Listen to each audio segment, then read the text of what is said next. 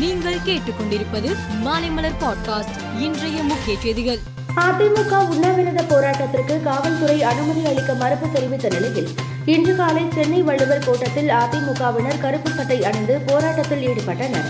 தடையை மீறி போராட்டம் நடத்திய காரணத்தினால் எடப்பாடி பழனிசாமி எம்எல்ஏக்கள் முன்னாள் அமைச்சர்களை போலீசார் கைது செய்தனர். தமிழக பாஜக தலைவர் அண்ணாமலை அறிக்கை ஒன்றை வெளியிட்டார். அந்த அறிக்கையில் தமிழுக்கு எதுவுமே செய்யாமல் தமிழுக்காக போராட்டம் என்ற பொய் பிரச்சாரத்தை இன்னும் எத்தனை நாள் திமுக சொல்லிக் கொண்டு இருக்கும்? இந்தி எதிர்ப்பு போர் திமுகவை ஆயிரத்தி தொள்ளாயிரத்து அறுபத்தி ஏழில் அரியணை ஏற்றியது.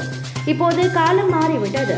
அதே இந்தி எதிர்ப்புதான் திமுகவின் வீழ்ச்சிக்கும் காரணமாக போகிறது என்று அந்த அறிக்கையில் தெரிவித்துள்ளார். கேரளாவில் வளிமண்டல மேலடுக்கு சுழற்சி காரணமாக பல மாவட்டங்களிலும் மழை பெய்து வருகிறது.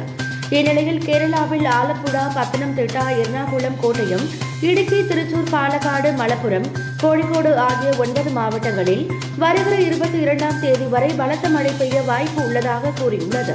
இதையடுத்து இந்த ஒன்பது மாவட்டங்களுக்கும் மஞ்சள் எச்சரிக்கை விடுக்கப்பட்டு உள்ளது. பாரத ஸ்டேட் வங்கி சேமிப்பு கணக்கு டெபாசிட் மீதான வட்டியை உயர்த்தியுள்ளது. பத்து கோடி மற்றும் அதற்கு மேற்பட்ட இருப்பு தொகைக்கான வட்டி பூஜ்ஜியம் புள்ளி மூன்று பூஜ்ஜியம் சதவீதம் உயர்த்தப்பட்டுள்ளது. ஆனால் பத்து கோடிக்கு உட்பட்ட இருப்பு தொகைக்கான வட்டி விகிதம் இரண்டு புள்ளி ஏழு பூஜ்ஜியம் சதவீதமாக நீடிக்கும். அதில் மாற்றம் இல்லை என்றும் அக்டோபர் பதினைந்தாம் தேதி முதல் வட்டி உயர்வு அமலுக்கு வந்ததாக தெரிவித்துள்ளது. பஞ்சீர் மாகாணத்தில் சிறைப்பிடிக்கப்பட்ட இருபத்தி ஏழு பேரை கை கால்களை கட்டி போட்டு தலிபான் கொடூரமான முறையில் சுட்டுக் கொன்றதாக பரபரப்பு தகவல்கள் வெளியாகின.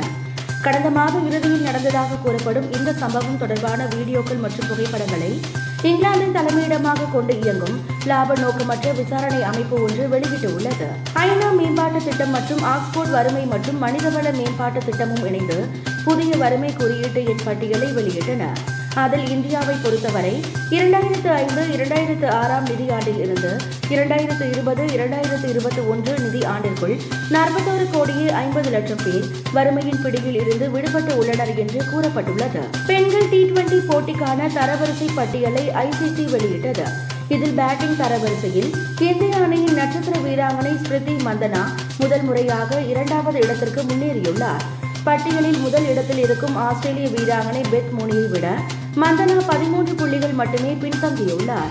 மேலும் செய்திகளுக்கு மாலைமலர் பாட்காஸ்டை பாருங்கள்.